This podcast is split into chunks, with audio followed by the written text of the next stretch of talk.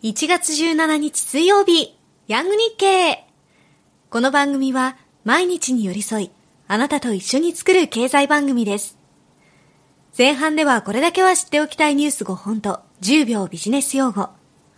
後半では娯楽と経済を紐解くエンタメウォッチャーをお届けします。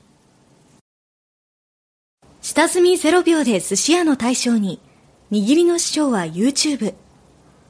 飯炊き3年、握り8年と言われ、10年以上の修行が必要とされる寿司職人の世界。これに真っ向から挑むのが、有楽町柿田の柿田和弘さんです。本業は転職会社の社長で、下積み修行歴はなんと0日。一足飛びに大将からお店を始め、今や140席の繁盛店を経営します。その手腕やいかに。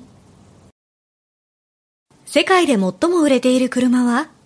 テスラモデル Y が首位。世界で最も売れている車は何か社名別の自動車販売台数ランキングを見ると、電気自動車 EV と多目的スポーツ車 SUV が人気です。首位はアメリカテスラの SUV タイプの EV モデル Y でした。ブランド別ではトヨタ自動車が上位を席巻。トップ10の半数を占めました。一方、ドイツフォルクスワーゲンの苦戦が目立つなど、優勝劣敗が鮮明になっています。バーゲンがなくなる日、セールの比率は4年で半減。あれ？バーゲンやってない。年初の風物詩ともいえる衣料品セール。今年は例年より少なかったのにお気づきでしょうか売上拡大に右へ習えで続いてきたセールが消えつつあります。利益を改善したい売り手の思惑に加え、安いから買う人が減り、Z 世代を中心としたサステナビリティ、持続可能性への意識の高まりも後押しします。最強の店員、それは芸人。物売る前に笑い取れ。芸人たちの笑いが消費を動かしています。生配信で商品を紹介するライブコマースで、店頭での実演販売で、小売企業との営業の現場で、店側が物を売ろう売ろうとすると、客はむしろ引いてしまいます。舞台で培った力で視線をつかみ、反応を図り、言葉を届かせていく。物を売る前に笑い取れを極意に、芸人が最強の店員になろうとしています。ここで10秒ビジネス用語のコーナーです。日経電子版から拾ったヤングなあなたが知っておきたい言葉は、確定拠出年金、チェックしておきましょう。確定拠出年金とは、老後の生活を支える年金のうち、国民年金、基礎年金や会社員が加入する厚生年金に上乗せする3回部分にあたる私的年金の一つです。あらかじめ企業が社員に給付額を約束して運用する確定給付型 DB と異なり、確定拠出型 DC は、企業が拠出する掛け金をどの金融商品で運用するか、加入者である社員が決めます。運用成績に応じて将来受け取れる年金額も変わります。以上が今日知っておきたい用語、確定拠出年金の説明でした。ニュースで見かけたらチェックしてみてください。続いては、娯楽と経済を紐解くエンタメウォッチャーのお時間です。このコーナーでは、今や市場規模およそ12兆円とも言われる日本のコンテンツ市場、エンタメ市場に関わる日経ニュースを取り上げご紹介します。今回は平安時代にまつわる消費の拡大をテーマにお届けします。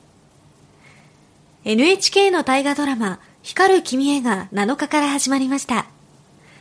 千年の時を超えるベストセラー、源氏物語の著者、紫式部が主人公で、きらびやかな平安貴族が描かれます。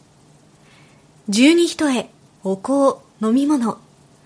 放送の一足前から、女性を中心に平安世界を垣間見る消費が盛り上がっています。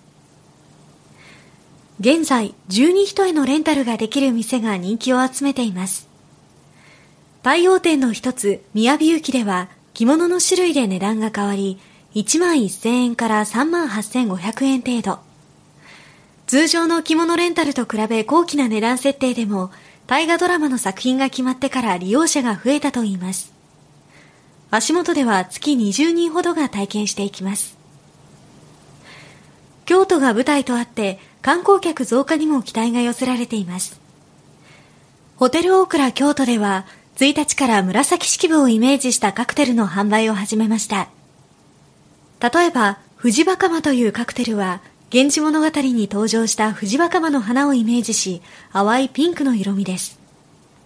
メニューは、柚子や赤じそなど、京都の材料にこだわって作ったとのこと。同ホテルでは紫式部ゆかりの地を巡る旅行プランも企画しています。平安貴族は優雅に香りにも親しみました。プロジェクトフェシリアの代表、広中山さんは、源氏物語の世界を体感する6種のお香、シックスインセンスを手掛けています。平安時代を代表する香り、無草の炊物を再現しました。中山さんは、訓従類章という書物に処方や調合法が書かれていて、当時愛されていた香りがどう作られていたのかわかるんですよと話します。出版業界でも関連書籍が次々と登場しています。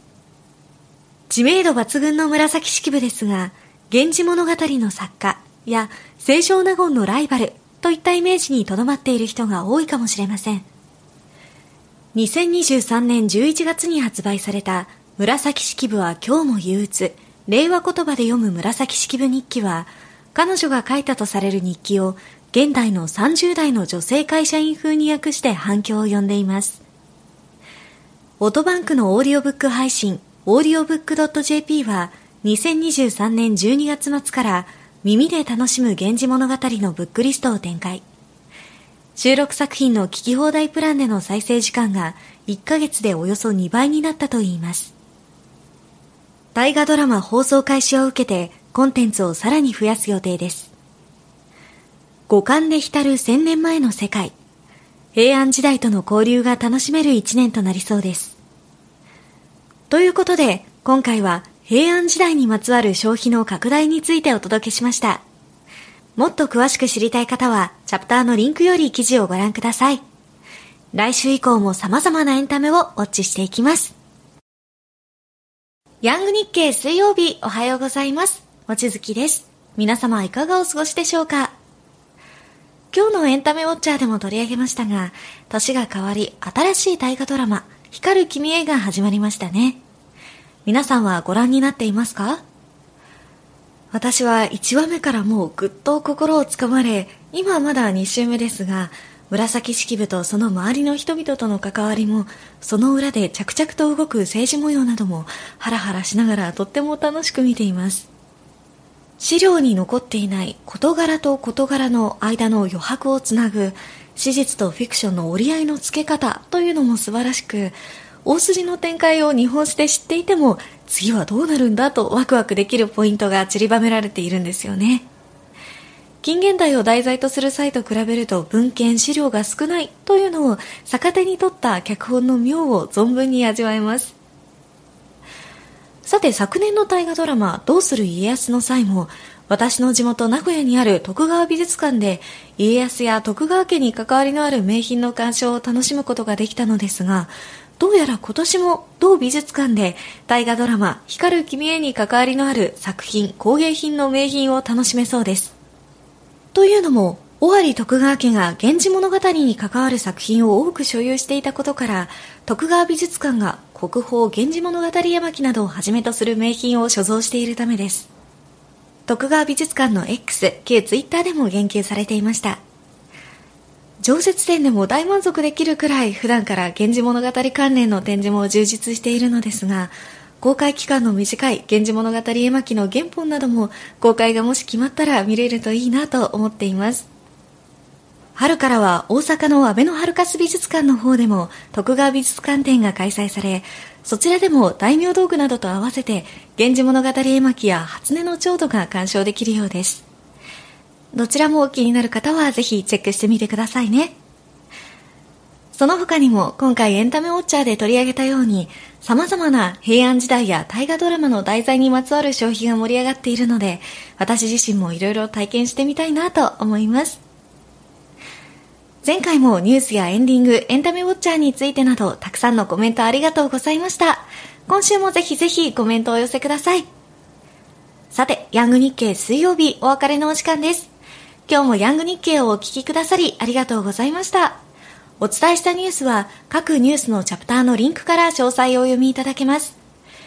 また、このチャプターのリンクからヤング日経の X、旧 Twitter のフォローをお願いします。次世代を担う若手社会人に日経ニュースを厳選してツイートしています。次回の放送は明日木曜日。担当は佐藤かな子さん。次回もぜひお聞きください。それでは、あなたと作るヤング日経。今日のお相手は、もちづきこと、ませともえでした。素敵な水曜日をお過ごしください。